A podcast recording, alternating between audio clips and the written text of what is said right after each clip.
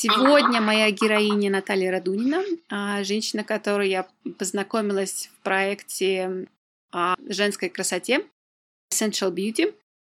Эта женщина удивительная, красивая, смелая, поразила меня своей решимостью участвовать в этой затее, такой непростой, прям скажем, рисковой затее, пойти в такое уязвимое состояние.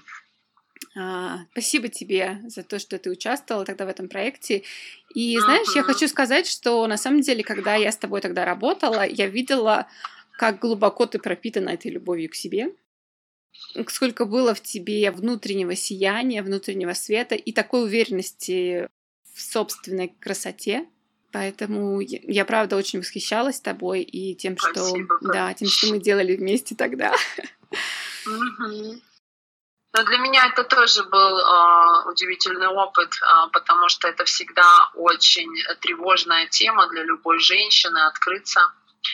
Когда мы красимся, да, это такой ритуал. Да. Мне кажется, он очень, очень древний ритуал любой женщины, который как социальная маска, которая способна... Ну, понятно, что в социум без маски, конечно, это очень рискованно выходить, да, но одно дело, когда ты макияжем прикрываешь пустоту внутреннюю, да, и отсутствие контакта с собой, а другой момент, когда макияж — это лишь способ самовыражения или возможность как-то донести, ну, что-то донести, он может меняться каждый раз, вот если касаться этой темы. А про то, когда ты сияешь внутри, в этом моменте, я сейчас замечаю, что, кстати, очень многие женщины отказываются от косметики, я имею в виду красить глаза, губы, наряду с тем, что есть и другая половина женщин, которые очень сильно акцент делают через там, косметологию, да, увеличивая губы, накладные ресницы. Это такой очень яркий контраст в социуме сейчас. Женщин, которые принимают себя и несут себя, и женщин, которые закрывают свою пустоту, и чем больше пустоты внутри, тем больше губы, больше ресницы и каких-то вмешательств в свою телесность. Да. Вот, это из наблюдений и из частной практики, которой сейчас у меня очень много. И если говорить о себе, я хочу сказать, что как я открыла этот путь к себе, я абсолютно точно так же, будучи, как я говорю, из гадкого утенка в лебеди, я помню себя подростком, я была очень высокая, у мамы не было времени, чтобы рассказывать мне про какую-то женскую красоту и как вообще ее подчеркнуть, и это был всегда дефицит, и я чувствовала себя очень дискомфортно в своем высоком теле, со своими длинными ногами, я пыталась как-то это обыграть, мне неудачно получалось, и, конечно, со всем этим бэкграундом, можно сказать, я и вышла во взрослую жизнь, и, наверное, и попала в психологию благодаря этому. И как на сегодня поменялась ситуация, да, я хочу сказать, что каким-то ключевым и поворотным моментом в моей жизни стал яхтинг, как ни странно, я сейчас к этому вернусь. Да, потому что до этого было очень много практик в моей жизни, и ошевских, тантрические. Вот первая практика контакта с моей телесностью, это была тантра, где одним из упражнений нужно было раздеться, насколько ты мог себе это позволить, и позволить другим людям смотреть на тебя. Естественно, там пространство было напитано и достаточно теплым, и безопасным, но даже в таком формате это было очень сложно и дискомфортно. Я помню тогда свои слезы. Я пошла в это, но после этого мне было больно. И, возможно, это достаточно детская позиция, когда ты хочешь очаровать других людей, чтобы достать этого внимания вкусного, сладкого. А когда вдруг я там, может быть, не видела какой-то яркой эмоциональной окраски, как обычно это может дать женщине мужчина, который в нее влюблен, ею очарован, да, и здесь достаточно просто. И когда есть люди, которые одинаково ровно тепло относятся, ну, практически к каждому, кто там находился, ты, не видя этого контраста, естественно, проваливался во что-то свое детское. Вот. Ну и, соответственно, так я с этим как-то жила, Основной, наверное, самый большой и крутой опыт в моей жизни случился года 2 или 3 назад, 3, наверное, когда совершенно случайно я попала на первый свой яхтинг в жизни. Туда пригласили в незнакомую компанию, сказали, что совершенно случайно есть одно место. И мы бы хотели вас видеть. Там было всего 2 девушки, одна из них была я, и 5 мужчин. Все мужчины были зрелые, лет по 50, очень прокачанные жизненно, с хорошим чувством юмора, с хорошими границами.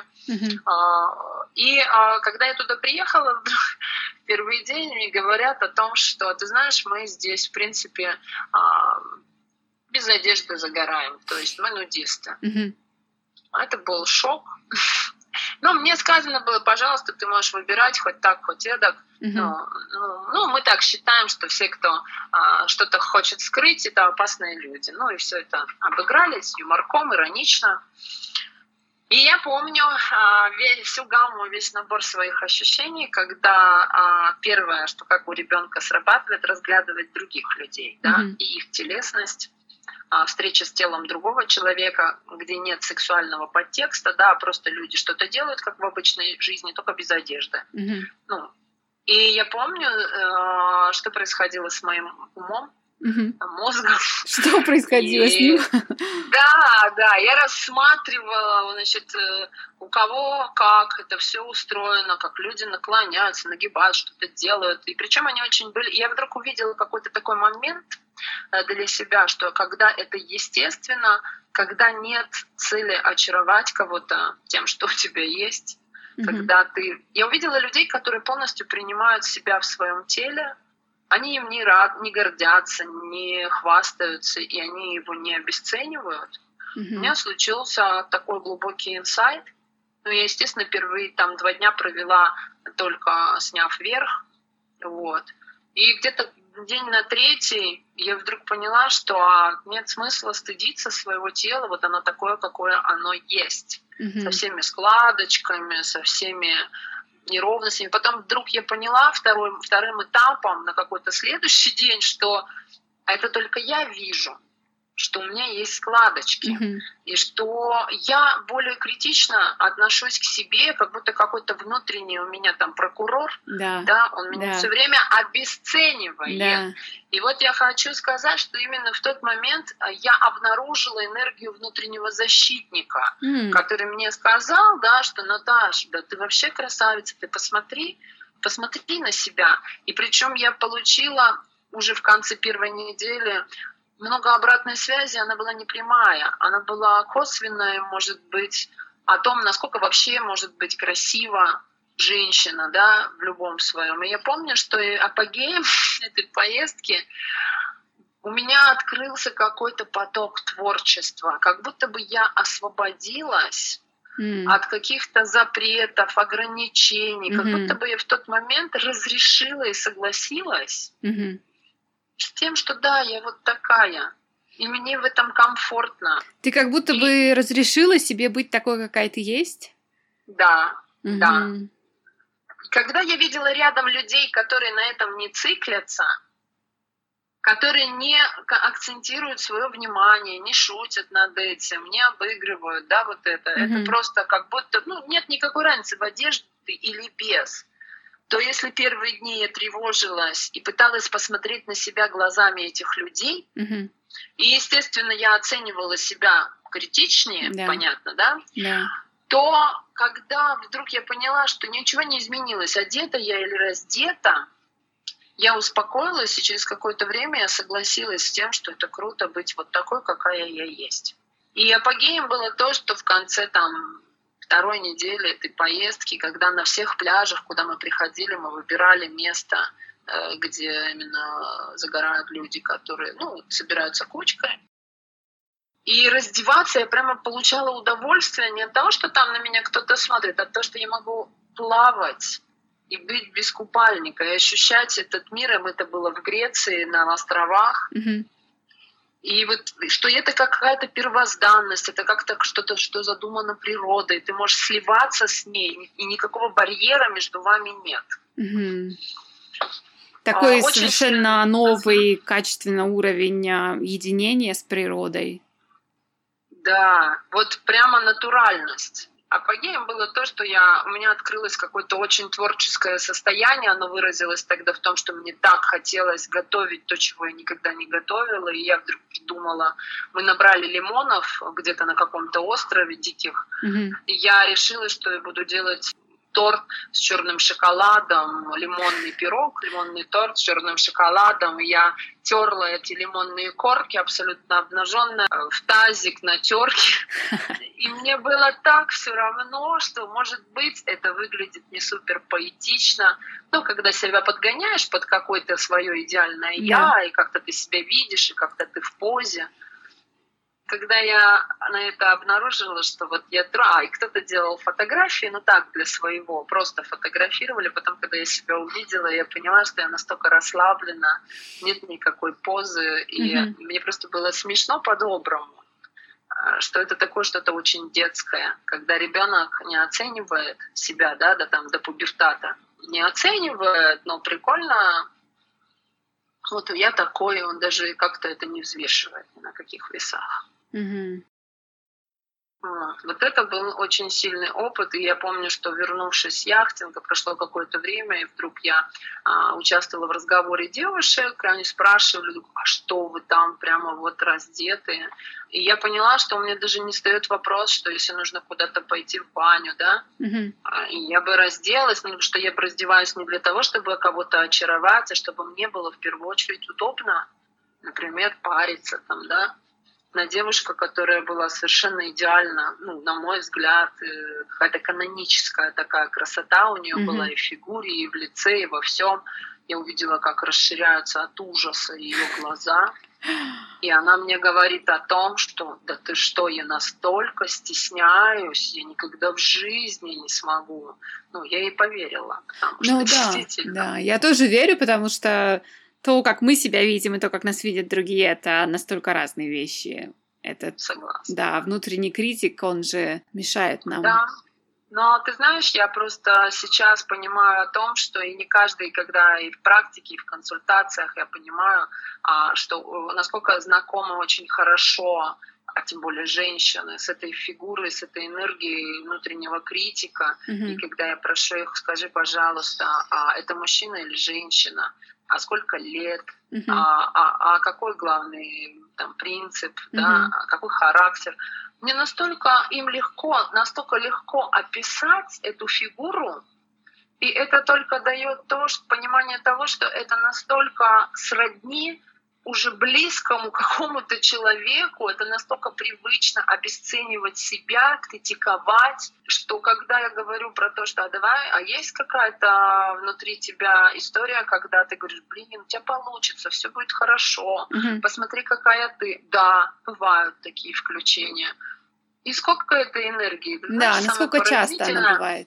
Да, и самое поразительное, что им сложнее описать, но только самые первые секунды, а потом всегда пока выходит, что критик, он такой старый, или это женщина лет 40-45-50, строгая, жесткая, критикующая, то защитник чаще всего это молодая парень или девушка, лет 20-25, край 30, почему-то, независимо от возраста реципиента, И всегда это более крейзи, более энергетическая фигура, более раскрепощенная, свободная, устойчивая, которую не выбить из седла, как оказывается. Очень часто я вижу слезы, и когда я спрашиваю, что ты сейчас чувствуешь, люди говорят, я чувствую, что я сделала какое-то открытие сейчас. Для меня эти моменты настолько ценные, потому что это и про меня тоже. Я радуюсь вместе с человеком, который это открытие сделал. И когда я говорю, обнимись. И привыкнуть к тому, что у тебя есть внутри опора, ты можешь опираться на эту фигуру. Людям тоже требуется какое-то время, но после этого начинается все равно какое-то внутреннее расцветание. Скажи мне, тебе кажется, что это родительская фигура или это какая-то другая, эта, которая заботливая? Хороший вопрос. Но чаще всего насильник — это родительская фигура. Да, критикующий родитель такой, да? Да, угу. Да, это больше, потому что иногда даже клиент говорит, ну это как бабушка моя, угу. которая угу. была там, или это там как мой папа, или это там как... И когда я спрашиваю, чей голос, да. у этого, тогда это становится ясно. Но когда мы говорим про защитника, да. то это практически всегда друг, больше категории друга. То есть это не родитель-ребенок связка, да. а это ты не лучше и не хуже меня, да, ты не выше и не ниже, это взрослый-взрослый mm-hmm. отношения. Это 100%. Слушай, а вот интересно, это потому что не было проявления вот этой поддержки от родителей, поэтому нет такого... Да. Чаще всего, потому что получается, что если, допустим, ребенок в дефиците оказался в детско-родительской истории, по причине да. того, что родители работали или выясняли отношения между собой, или болтались в какой-то своей личной травматике, mm-hmm. да, и игнорировали внутреннее содержание ребенка, обували, одевали, сыто, будут, хорошо. Ну да, это то, что задача максимум такая ставилась. Да, а есть еще один момент, который, как мне кажется, и есть основополагающий в том, что формируется такая сильная гипертрофированная фигура насильника. Угу. А были, у каждой семьи, да, есть какие-то, правила, которые нельзя нарушать, например, да, и ребенок часто, и каждый из нас часто в детстве так: не ходи, это не бери, да, вот туда нельзя, вот угу. это не надо. То есть и получается, формируется прям такое устойчивое ограничение, запреты. Mm-hmm. И очень сложно пойти и нарушить их, потому что тогда ты будешь плохая. Mm-hmm. И как сложно взрослеть и принимать себя, да, если мама говорила, ты, конечно, у меня не очень симпатичная девочка, да, mm-hmm. то... Это как запрет на то, чтобы ты считала себя красивой, чтобы ты согласилась с тем, что ты действительно уникальна на своем такой интерпретации, как тебе задумала природа. И очень часто очень страшно быть плохой mm-hmm. дочерью. А получается, что если ты хочешь повзрослеть и присвоить себе свою красоту и уникальность, то тебе нужно стать плохой mm-hmm. и нарушить эти запреты, и перешагнуть через эти убеждения, okay. чтобы быть принятой собой. Потому что все время хочется же угодить маме, yeah. понравиться маме. И чтобы мама сказала: какая ты у меня хорошая девочка, какая ты молодец, ради этого делается очень многое. И я сейчас говорю в первую очередь про, есть две категории женщин. Первая — это которая с мамой в симбиозе, уже став взрослой, все никак не может. Mm-hmm. И там, конечно, гиперопека, и мама, которая залюбила дочку, это вот одна история, конечно, mm-hmm. здесь другая. Но я сейчас говорю даже в большей степени про отверженных дочерей, когда дочка до сих пор старается, чтобы маме понравиться, mm-hmm. чтобы мама одобрила, и этого никогда не происходит. И вот эта неудовлетворенность, она же, конечно, против себя самой в первую очередь, что со мной что-то не так, да. или я недостаточно хороша, и тогда я пытаюсь это компенсировать. Слушай, мы с тобой плавно вышли как раз на эту тему, да, что определяет mm-hmm. нашу любовь к себе, что определяет наши отношения с собой. И понятно, что все родом из детства, и именно в детстве закладывается вот это вот отношение к себе и восприятие себя. Mm-hmm. Mm-hmm. Можешь вот подробнее сказать о том, как это формируется? И в каком примерно возрасте ты думаешь? Mm-hmm. Невозможно, сказать. Я думаю, что с самого начала отношений с мамой, в первую очередь. Почему? Объясню. Потому что мама, когда появляется ребенок, у женщины вдруг в руках оказывается кто-то, кто любит ее и нуждается в ней 100%. Это до 3 месяцев ребенок все, что видит на лице матери, присваивает, как свое эмоциональное состояние считывает. Mm-hmm. И здесь тоже мы не знаем, в каком периоде своей жизни, как его проживает мама, она в какой-то травматике, у нее ладятся, не ладятся отношения, она грустна или она рада. Там же есть 2 момента очень важных, которые формируют самооценку. Первое — это то, насколько позитивно мама mm-hmm. воспринимает существование этого ребенка, то есть на ее лице улыбка, восхищенные глаза, она улюлюкает с этим ребенком, воркует, да, это первое, что влияет на... Или мама холодна, она просто выполняет какое-то, да, обслуживание там, ребенка, то есть она не рада, может быть, этому появлению этого ребенка. А второй пункт важный – это то, когда мама очень доброжелательно реагирует на то, чтобы удовлетворять потребности ребенка. И это самые первые, это если в раннем детстве мы говорим, два первых таких краеугольных камня, на которых закладывается самооценка. И дальше уже этот какой-то бессознательный посыл, который был заложен, рада, не рада, мама, с удовольствием она обслуживала, да, потребности ребенка, или ее это напрягало, и она раздражалась, и нервничала от этого своего дефицита удовлетворенных потребностей. Это тоже важно. И дальше ребенок ощущает в генеральном формате, то есть я как бы нужен или не нужен, как будто бы вот отсюда и растут ноги, а дальше я пытаюсь либо доказать, что я вообще могу быть нужной, я могу делать вот это и то. Это, конечно, все равно застревание в детской позиции очень сильно. И голос у человека может быть детским таким, и одежду он может, и выборы делать такие очень детские. И тогда, конечно, если человек такой, я говорю, люди-дети, да, если застревает в этой позиции, конечно, ему оценка окружающих, это самое важное, мне кажется, вот это «ты окей, я окей или я не окей», и вот это тревожно, то есть фотографирование себе селфи и ожидание лайков, и это перерастает в невротическую абсолютно зависимость. И, конечно, такая женщина, девочка, она никогда не пойдет в такой проект, где ей нужно без макияжа там, да, пойти в свою уязвимость. Нет, конечно. И там как раз и будет и наращивание, и увеличение. И как будто бы это может сделать, получить, избежать этого дефицита. Закрытия. Да, дать эту любовь и внимание, в котором нуждалась. Да, но тогда она попадает в такой порочный круг, что такую женщину, конечно, мужчина, это опять же из практики, из жизни, из моих наблюдений, мужчина очень тонко чувствует натуральность и ненатуральность женщины. И они, конечно, таких женщин чаще всего склонны использовать. Ну, чем опять? Я могу дать тебе то, что ты хочешь, да, я могу тобой сейчас восхищаться, я могу тебе дать вот эту, то, почему ты тоскуешь по вот этому материнскому дефициту, который не случился. И женщина идет за этим, как завороженная, как маленький ребенок за конфеткой. И, конечно, это все очень быстро заканчивается, такой контакт очень быстро прерывается, и тогда она проваливается опять в детское состояние, что... Дефицита. Мне этого не хватает. Дефицита, конечно. И это боль.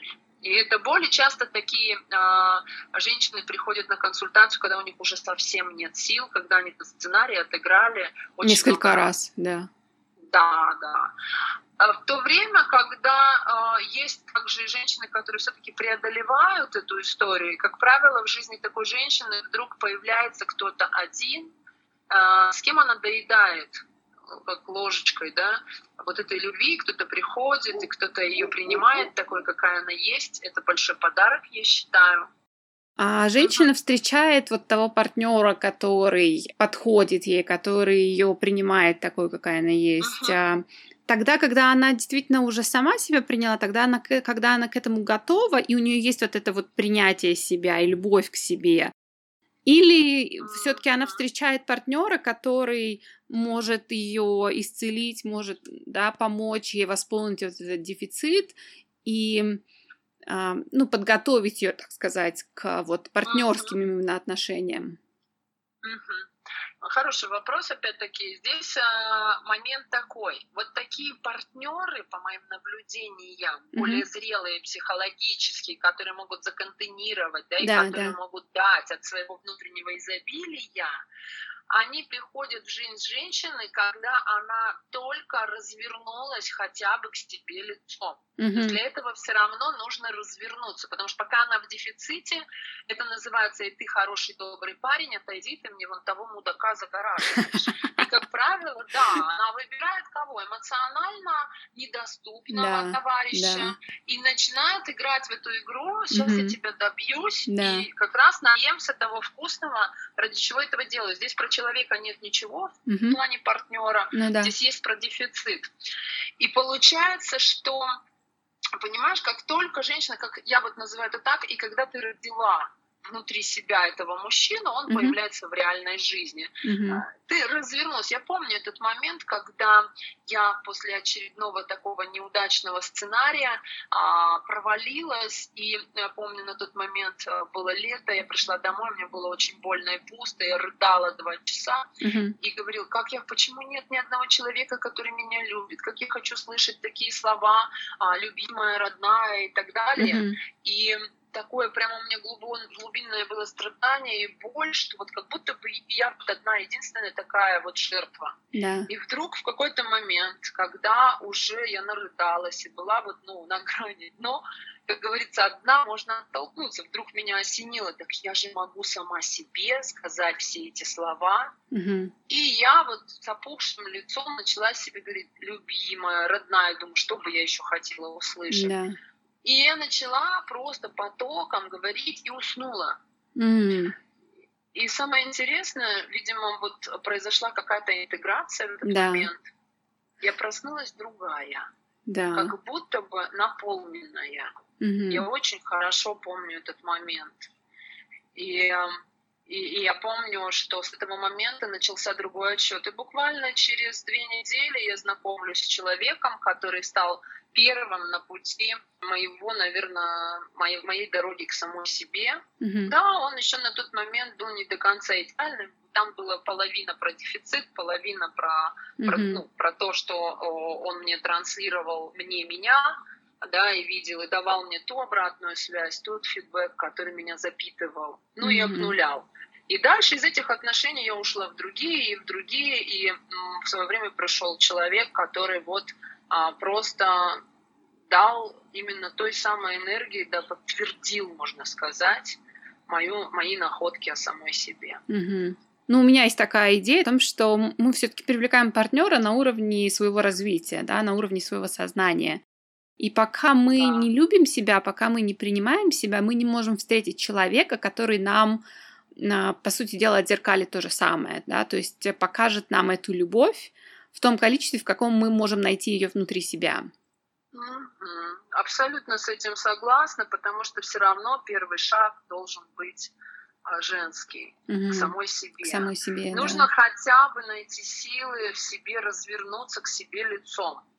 Начнем с этого, потому что обычно такая женщина лицом к другим людям, и она что-то делает для этих людей, чтобы получить это одобрение. И когда женщина, как правило, происходит такой перелом, когда она вдруг разочаровывается в людях очень сильно. Ну что-то происходит, где она увидела либо равнодушие людей, либо на самом деле как есть обстоят дела, и в этот момент она в глубоком разочаровании как раз-таки разворачивается к себе и выбирает в этом больше себя. Она говорит, мне проще выбрать себя тогда уже, раз уж там вот так вот все.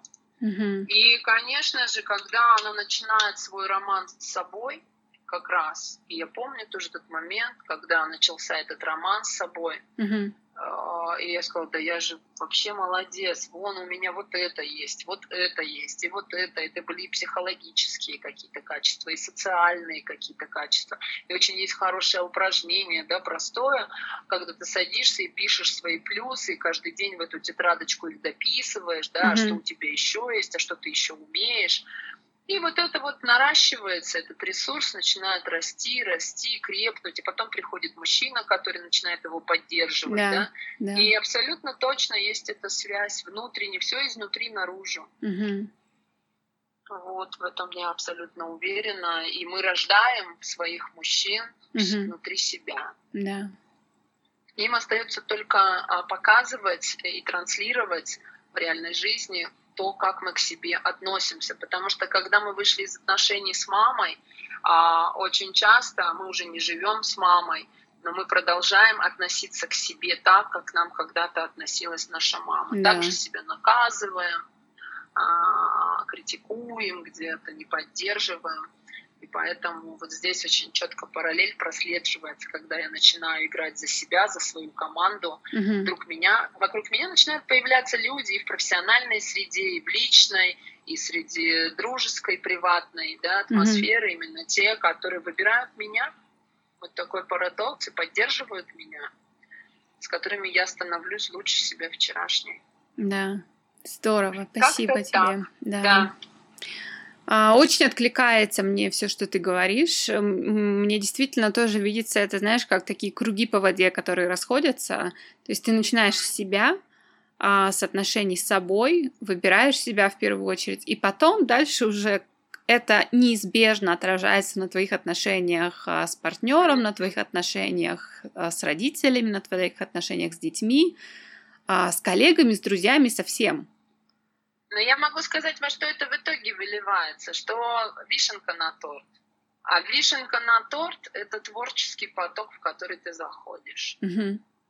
И сливаешься уже, ты слезаешь с эго, на котором ты ехал, да, из этой конкуренции, соперничества. Ты вдруг заходишь в такое очень чувственное пространство про душу, про самость, про вот этот импульс изнутри, когда ты вдруг захотела рисовать или вдруг поработать на гончарном круге или что-то вот созидать. И тогда приходит энергия созидания, и ты уже не в дефиците, ты уже тот человек, который дарит, и даже ничего взамен тебе и не нужно. Ты делаешь это от избытка. Творчество, оно всегда от избытка любви. А как же все эти идеи о том, что самые лучшие песни пишутся, когда человек там, знаешь, расстроен в депрессии, когда он покинут, разбит, разбитое сердце? Да, это так, и это тоже так место быть, потому что всегда есть полярности, крайности. Да. Человек, когда влюблен, он может написать невероятную песню, да? Да, и когда он брошен, то есть он тоже пишет песню, но она уже с другим зарядом. Да. Она не наполняет, она помогает страдать и горевать. Ну да, то она откликается больше тем людям, которые в таком же состоянии находятся. Да, я еще замечала такую историю, что прямо вот когда это такой принцип негативного наслаждения, когда прям ты знаешь, что зуб болит, но ты туда все равно лезешь, да? Так это вот про это. Послушать песню, и все песни-то, в принципе, их любят люди, они быстро становятся хитами, когда вот они про такое страдание, про созависимое. Почему? Потому что очень непросто, просто опустить руки, да, и быть в этом. Не просто выйти в другой полюс. И даже как-то вот ревностно и завистливо, думаю, подумаешь, как-то к этому и присоединиться, это ж нужен какой-то внутренний труд. Не труд, я не хотела бы это трудом называть. Это нужно идти, это нужно узнавать. Иногда человеку очень не хочется напрягаться, он не хочет думать. Вот это основной момент. Потому что если ты задумался, то уже у тебя нет вариантов, как только решать. Решать и идти в лучшее. Вот здесь я, конечно, сталкиваюсь с такой инертностью, но все больше людей просыпаются, пробуждаются, если честно, задаются вопросами и хотят двигаться к себе. Да. А вот мне интересно твое мнение. Это вообще возможно родиться и вырасти с любовью к себе изначально? Или мы все проходим через этот этап познания себя и принятия себя? Я хочу сказать то, что касается вот нашего поколения, естественно, поколения наших мам, пап, там, бабушек, это абсолютно точно, что это дефицит. И такая как будто бы программа нелюбви к себе, где ты за свою жизнь должен это преодолеть и выбрать себя. Но если, когда я смотрю на своего 9-летнего сына и на его сверстников, я понимаю, что это абсолютно другая формация.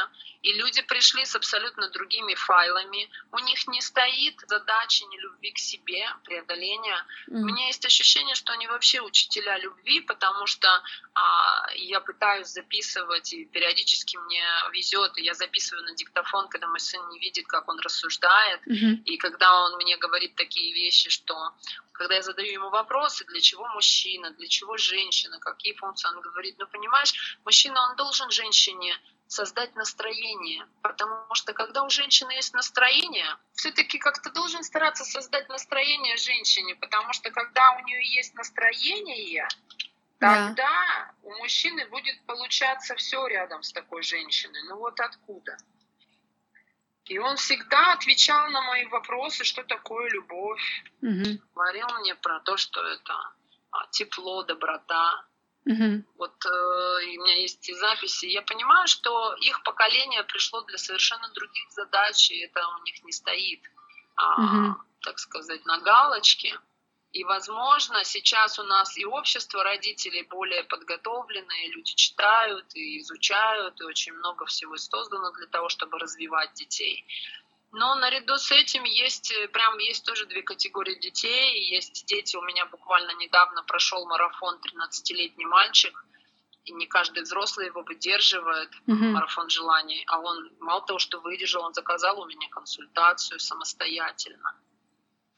Танцами заниматься. И когда я с ним работала, я не почувствовала разницы.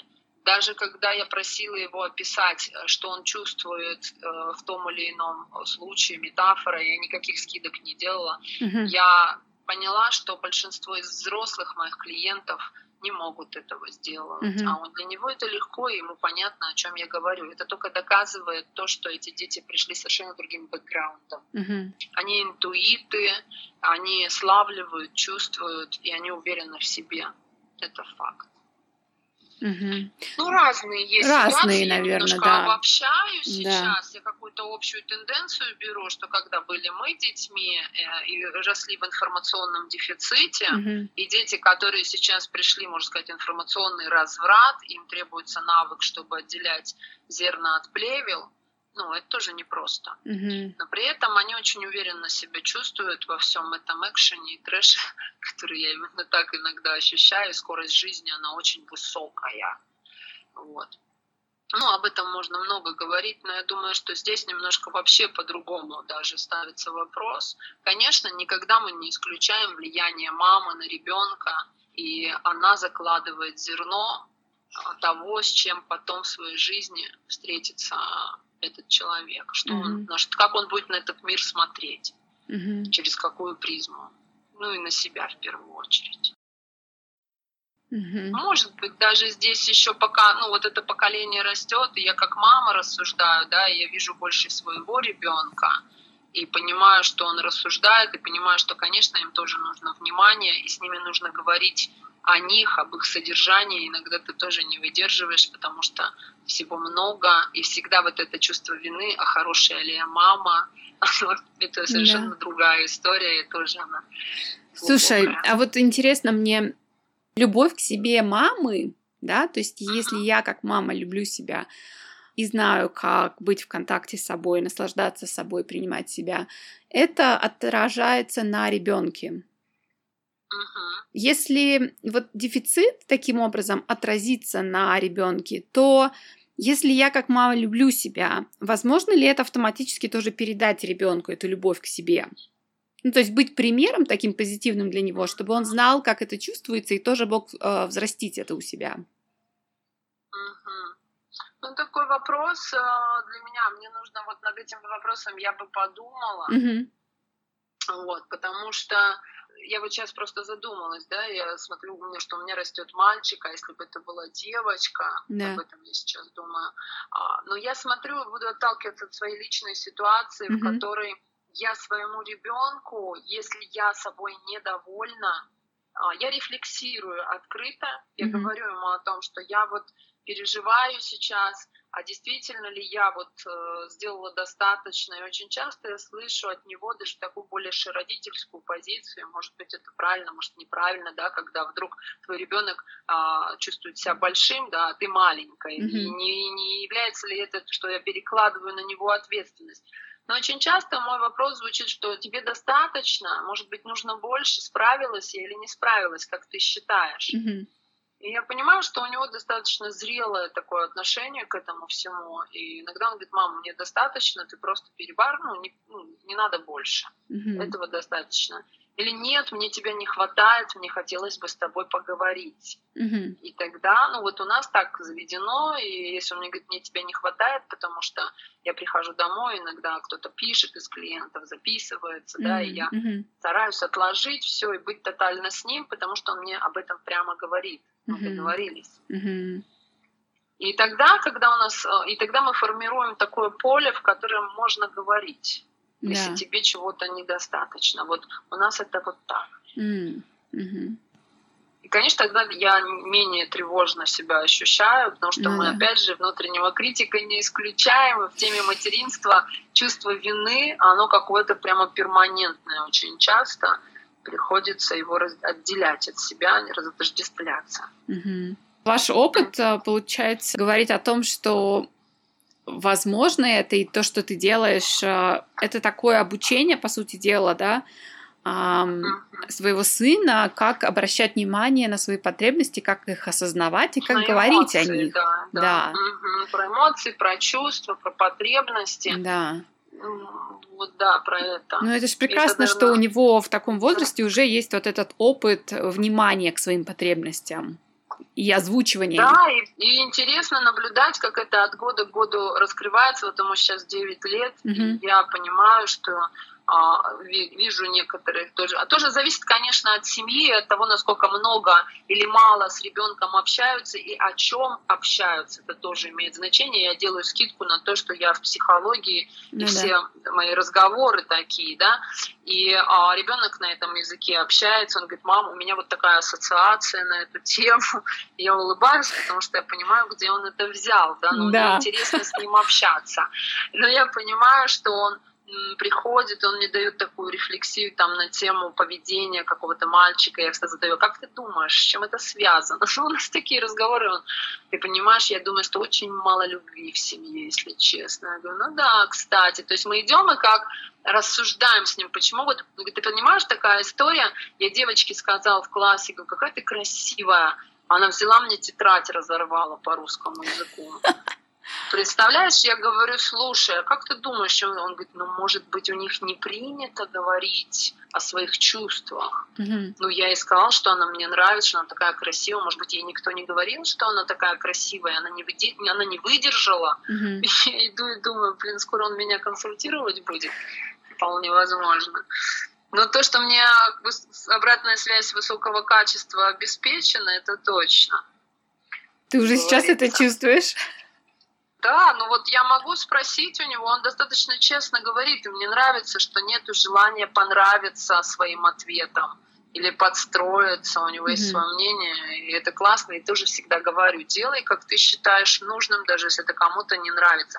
У нас другая проблема, и мы сейчас будем переводиться в другую школу, в какую-то, наверное, с такими же детьми, потому что в обычной средней школе сейчас он дохаживает с неудовольствием, он говорит: я не могу выносить этого равнодушия, безразличия, когда всем все равно.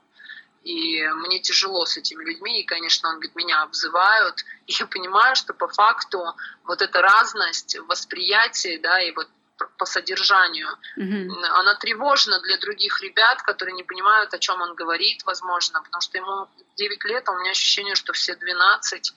Это не только мое такое, да, фидбэк такой я уже получала, что: Наташа, у тебя сын очень взрослый выглядит. И по росту, видимо, и по всему. И ему тяжело со сверстниками вот в обычной школе. Я понимаю, что нужно в центре. Вот я нашла школу по методу Жохова. Там дети с 1 по 4 класс учатся все вместе практически. Ну, общение происходит. Вот. И ребенка, когда он осознанный, когда он берет больше, чем среднестатистический, конечно, родитель и несет ответственность за ту среду, в которую он его помещает, потому что это пока наша ответственность. И нужно в этом помогать ему, сам он этого не сможет сделать. Так что вот такая у нас история в этом смысле. Спасибо тебе. Слушай, я хотела уточнить у тебя еще вот вопрос. Помнишь про этот пост, на который я обратила внимание тогда? Ты помнишь, о чем он был? Помню. Я писала, но мне надо как-то... Скажи, как ты его восприняла, я от этого оттолкнусь, потому что это был настолько энергетический какой-то посыл с моей стороны. Пока его не дописала, я опаздывала на прием и не могла остановиться, потому что это шло. Ну, я увидела в этом тексте одно из проявлений любви к себе, но такие уже настройки достаточно высокого уровня, когда ты обращаешь внимание на свое энергетическое состояние, на то, чем оно обусловлено, да, то есть что влияет на него, когда ты обращаешь внимание на то, как люди в твоем окружении влияют на тебя, и принимаешь решение это менять. То есть это про внимание к своему состоянию, про то, а что на него влияет, и про изменение среды, так, чтобы это было комфортным для тебя. То есть достаточно тонкие вещи, которые немногим, я бы так сказала, доступны. Да. Я просто написала там про тот дефицит, про который мы тоже сегодня говорили, и про тот суррогат, которым мы иногда пытаемся этот дефицит подменить, уходя от самого главного, наверное, то, что есть, да, от самого себя. Mm-hmm. И я писала, начала свой пост тогда с того, что я сделала вывод, что нет смысла общаться с бывшими людьми, да, в таком случае ты являешься донором, и ты не живешь для себя в этот момент, ты обманываешь сам себя, и насколько ты готов встретиться с реальностью, в которой ты есть, вот такой, какой ты есть. Это вообще пост был про честность, и сейчас именно с этим я флиртую, и много для меня, и я иду в это, я понимаю, что это как раз путь души, когда уже ты слез со своего эго, где ты уже и конкурировал, и чего-то доказывал, и про какие-то амбиции, и идешь в честность, и можешь честно сказать человеку, что, например, нет оснований для какого-то продолжения отношений, что ты не понимаешь, где здесь про тебя. Да. И если про меня в этих отношениях нет ничего, я буду честна и скажу тебе, что, давай дальше каждый пойдет туда, где ему интереснее и полезнее, и это будет честно, хотя может быть больно, потому что это привычка уже, быть друг другу. Привычка, что я кому-то нужна, в этом есть большая иллюзия, я бы хотела быть нужной сама себе в первую очередь. Вот. И про то, что когда мы боимся идти в эту честность, и нам кажется, что мы больше потеряем, чем приобретем, и какое это удивление и радость, да, что самый темный час, он перед рассветом оказывается. И когда ты все-таки нашел в себе силы доползти до этого угла, а за углом открылось море. Это как какой-то рассказ был, да, когда человек все хотел увидеть море, он шел, и все время он не находил, и было какое-то разочарование. И в этом разочаровании он вдруг все-таки сделал последнее усилие и увидел море, и все прямо состоялось и собралось. И это более глубинная, наверное, метафора про поиск себя и, наконец-то, это слияние и присвоение себе своего. Я бы всем этого желала. И я понимаю, что я еще в пути, и всякое может быть, но вера в себя, да, как такой ресурс внутренний. Никто, иногда мы зависим от других людей, чтобы они тебе помогали в себя верить. Да, и когда ты все-таки говоришь, что давай-ка я сам попробую верить в себя, давать себе этот ресурс, тогда энергия, она как откуда-то проявляется, и как будто бы все внутри тебя поддерживает, и так легко быть честным. И причем это не та правда, да, которую рубишь с плеча, как меня недавно в моей рубрике в Инстаграме «Задай вопрос психологу», да, сказала, я вот всем говорю правду, честно, на меня обижаются. И мой ответ был таким, что иногда правда может быть в лоб, и там нет ничего про другого, а только про мое детское, что я освободилась от чего-то, вот, и я такая молодец.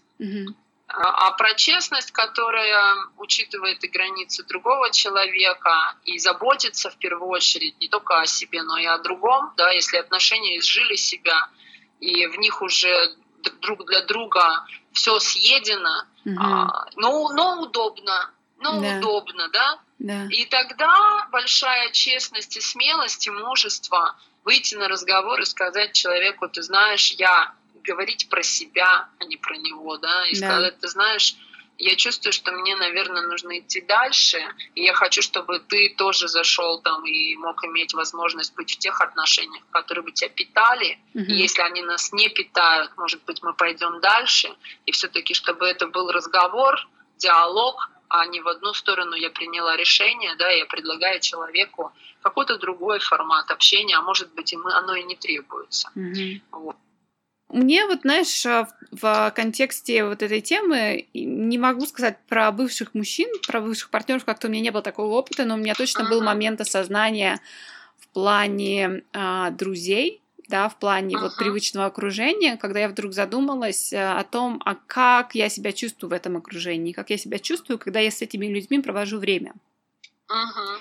И это изменило все. Я вдруг поняла, что люди, с которыми я не чувствую себя лучше, я не чувствую себя достойной, интересной, люди, которые меня не вдохновляют, они просто мне не нужны. И я позволила им спокойно уходить из своей жизни и приходить на замену другим людям, которые будут давать мне это ощущение, да, с которыми я буду чувствовать себя полноценной. Да, да.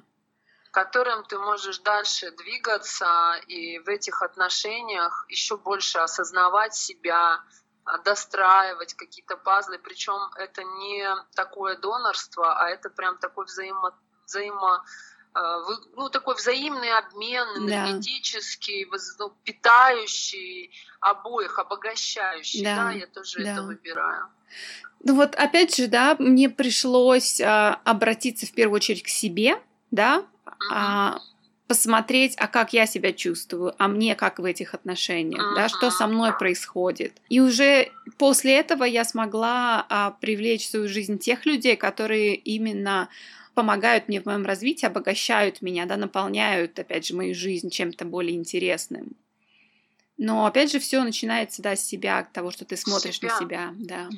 Нет другого варианта, да, нам всегда хочется за кого-то зацепиться, чтобы кто-то... Этот импульс, он приходит изнутри. Чаще всего импульс происходит тогда, когда уже, ты вообще исчерпался, и тогда ты только начинаешь думать, а про что эти отношения с этими людьми, где здесь про меня, и честность. И поэтому в конце поста я и задаю вопрос, это банальная история, да, красная или синяя таблетка в матрице, да, ты за правду или ты...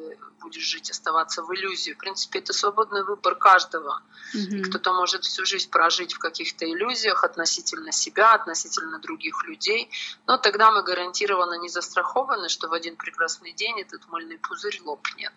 И тогда сколько тебе будет лет, и где ты будешь в этот момент своей жизни, а сколько бы, может быть, ты успел, да, если бы ты понимал и чувствовал реальное положение вещей. Вот как-то так. Да, когда бы оно ни пришло, это всегда welcome, да, это всегда все равно важный шаг. У меня сейчас, я работаю с клиенткой, которой 54 года, и она вот в этом состоянии, да, разворота к себе, к своим потребностям и к своим чувствам, и это прекрасно. Да, слушай, вот сейчас мне что-то на ум пришло, навеянное твоими последними вот сейчас вот словами. Мне недавно тоже пришел вопрос, почему же женщины в России такие завистливые? И ответ, он очень прост, он лежит на поверхности, потому что у наших женщин с самооценкой, соответственно, вопрос очень большой, что очень много неуверенности, отсутствие веры в себя. И зависть — это всегда про то, что почему вот она может, а я нет. Я тоже так хочу. И это тоже уже социальная проблема, когда вот, допустим, ты можешь легко сказать, что вот есть такая Радунина, и я восхищаюсь, да, и я могу у себя разместить пост и сказать, вот этот суперский проект Полины Лерой, он просто меня там вдохновляет. Это же тоже определенная свобода восхищаться другим, не боясь, что от этого пострадает какая-то твоя там личностная история, не обесценивая себя. Вот это большая находка и счастье, когда это не качели про идеализацию и обесценивание, а когда это равно энергетически, и когда это честно, и когда тебе не придется думать, какой мотив? Это обычно бывает, что-то она так меня хвалит, какой у нее мотив? Это свобода. Вот про меня любить себя — это значит быть свободным от зависимостей. Как мне это нравится. Да, это сейчас вот прямо у меня пришло, вот мы вот это все проговорили, и я сейчас прямо вот с большим удивлением и радостью такой инсайт поймала. Да, любить себя — это значит быть свободным. Это значит, ты не нуждаешься ни в каких людях для того, чтобы чувствовать себя хорошо внутри себя и развиваться. Спасибо тебе огромное. Вот такой итог, да, Полин, надо бежать, Мироху забирать, вот.